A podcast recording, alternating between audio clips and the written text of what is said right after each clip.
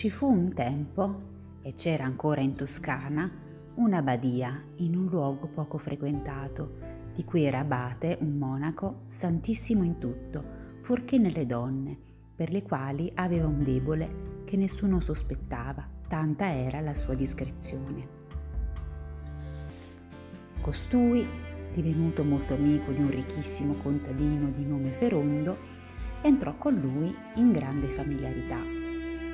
Frequentando il villico, l'abate conobbe la bellissima moglie di lui, se ne innamorò follemente e pensava a lei giorno e notte. Ma Ferondo, che era nelle altre cose un sempliciotto, era attentissimo nel sorvegliare la moglie. Pure l'abate condusse i discorsi in tal modo che alla donna venne il desiderio di confessarsi da lui e il marito acconsentì. Andata dal religioso per confessarsi, la donna, sedutasi ai piedi di lui, si cominciò a lagnare della stoltezza e della gelosia del marito, il quale era così insopportabile che non poteva più vivere con lui e voleva un consiglio. L'abate rispose che se era difficile avere per marito un matto, lo era ancor di più averne uno geloso. Aggiunse che egli avrebbe approntato una medicina che l'avrebbe guarito dalla gelosia, ma che doveva essere un segreto, e continuò dicendo che Ferondo per guarire doveva morire ed andare in purgatorio. Una volta castigato dalla gelosia per le preghiere del religioso, sarebbe ritornato in, vi- in vita col volere di Dio la donna sarebbe dovuta rimanere vedova per un certo tempo, senza rimaritarsi, attendendo il ritorno nel mondo del marito. La donna, pensando che in tal modo si sarebbe liberata della prigione in cui la teneva, dette il suo consenso. Come compenso l'abate, perché ardeva e si consumava, chiese l'amore di lei alla donna, che si meravigliava conoscendolo come un uomo santo, l'abate rispose Anima mia bella, non vi meravigliate perché per questo la santità non diventa minore. Essa dimora nell'anima, quello che io vi chiedo è un peccato del corpo. Sebbene sono abate, sono un uomo come gli altri e non sono ancora vecchio. Per questo, mentre Forondo starà in purgatorio, io, facendovi compagnia la notte, vi darò quella consolazione che dovrebbe darvi lui. Nessuno si accorgerà di niente, credendomi tutti un santo come voi poco fa.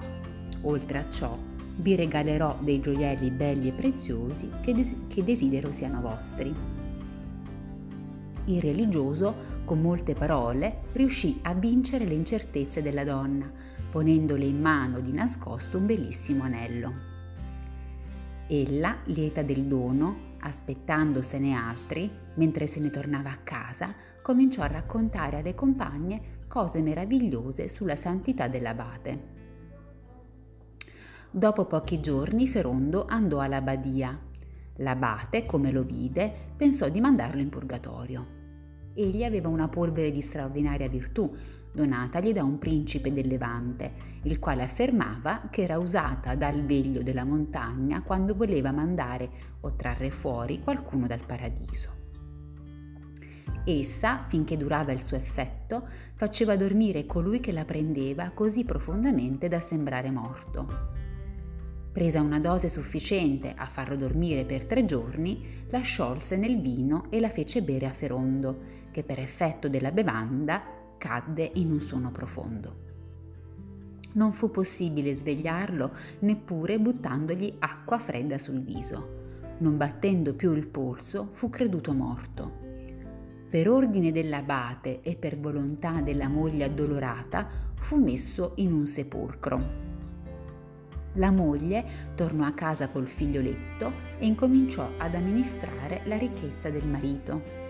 Venuta la notte, l'abate, con l'aiuto di un monaco bolognese a lui fedele, trasse Feroldo dalla sepoltura e lo portò in una tomba senza nessuna luce, che era stata fatta per prigione dei monaci peccatori. toltigli gli abiti, lo vestirono da monaco e lo lasciarono su un fascio d'erba. Il monaco bolognese, istruito sul da farsi, rimase ad attendere il risveglio. Il giorno dopo l'abate si recò in visita di condoglianza a casa della donna. La confortò e le ricordò la promessa. Ella, sentendosi libera e vistogli al dito un altro prezioso anello, rispose che era pronta. La notte successiva l'abate, vestito con gli abiti di Ferondo, accompagnato dal monaco, andò e giacque con lei con grandissimo piacere fino all'alba. Poi ritornò alla badia e così fece molto spesso. La gente del villaggio che lo vedeva credette che fosse Ferondo che andava a fare penitenza e lo riferì alla moglie che ben sapeva ciò che era. Frattanto il monaco bolognese, risvegliatosi ferondo, senza sapere dove fosse, con voce orribile lo minacciò e lo colpì con molte vergate.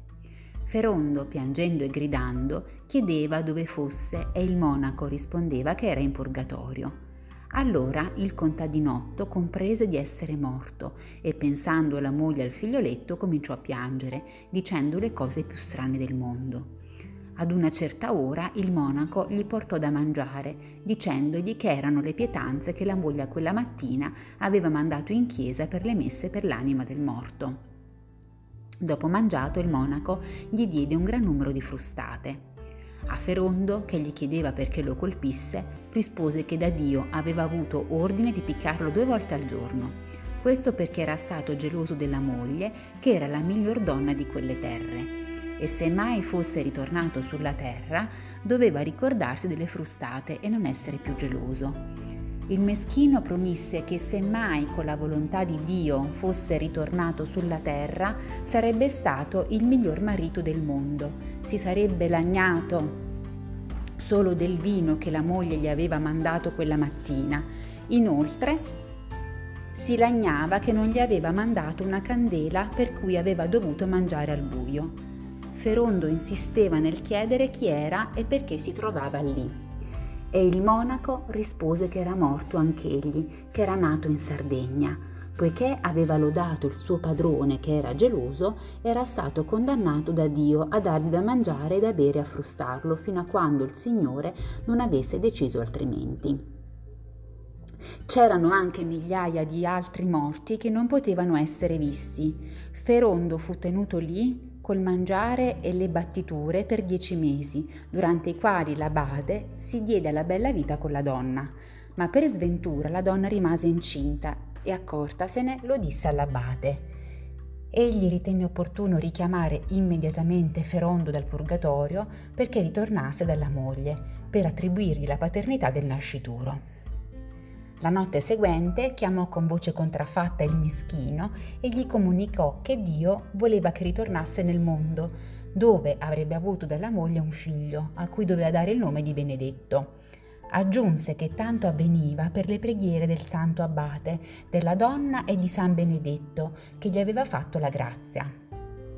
L'abate, versata nel vino polvere sufficiente a farlo dormire per quattro ore, rimessigli i suoi abiti, con il monaco, suo complice, lo riportò nello stesso sepolcro dove era stato seppellito. Al mattino Ferondo si svegliò e vide una luce che non aveva mai visto per ben dieci mesi. Credendo di essere vivo, cominciò a gridare per farsi aprire e a spingere il coperchio. I monaci, svegliatisi per le grida del villano, vedendo che il coperchio del sepolcro si muoveva, spaventati corsero dall'abate. Costui, alzatosi dalla preghiera, volle andare a vedere con tutti i monaci la potenza di Dio. E trovarono Ferondo pallido e smunto uscito fuori dalla tomba il pover'uomo si gettò ai piedi del religioso e gli disse, Padre mio, le vostre preghiere, come mi fu detto, quelle di San Benedetto e di mia moglie, mi hanno tolto dalle pene del purgatorio e mi hanno fatto ritornare in vita. Di ciò ringrazio Dio e lo prego che gli dia un buon anno e buoni mesi, oggi e sempre. L'abate lodò la potenza di Dio e lo mandò a consolare la moglie, poi, rimasto con i suoi monaci, fece devotamente cantare il miserere. La vista di Ferondo giunto a casa spaventò mogli, eh, molto la moglie e i servitori, che lo credettero un fantasma. Poi un po' alla volta, visto che era vivo, la gente si rassicurò e lo interrogò sulle cose che aveva visto nell'aldilà. Ed egli raccontava tante favole dei fatti del purgatorio, delle anime dei parenti e della rivelazione che gli era stata fatta da Ragnolo Brighiello, prima che risuscitasse. Ritornato con la moglie, riavuti i suoi beni, credette di averla ingravidata. Ella per fortuna al momento giusto partorì un figlio maschio, che fu chiamato Benedetto Ferondi.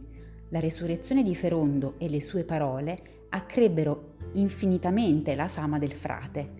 Ferondo, per le sferzate ricevute per la sua gelosia, non fu più geloso, del che fu contenta la moglie che visse con lui, onestamente come prima solo che quando discretamente poteva si incontrava volentieri con il santo abate che ben l'aveva servita nei suoi maggiori bisogni.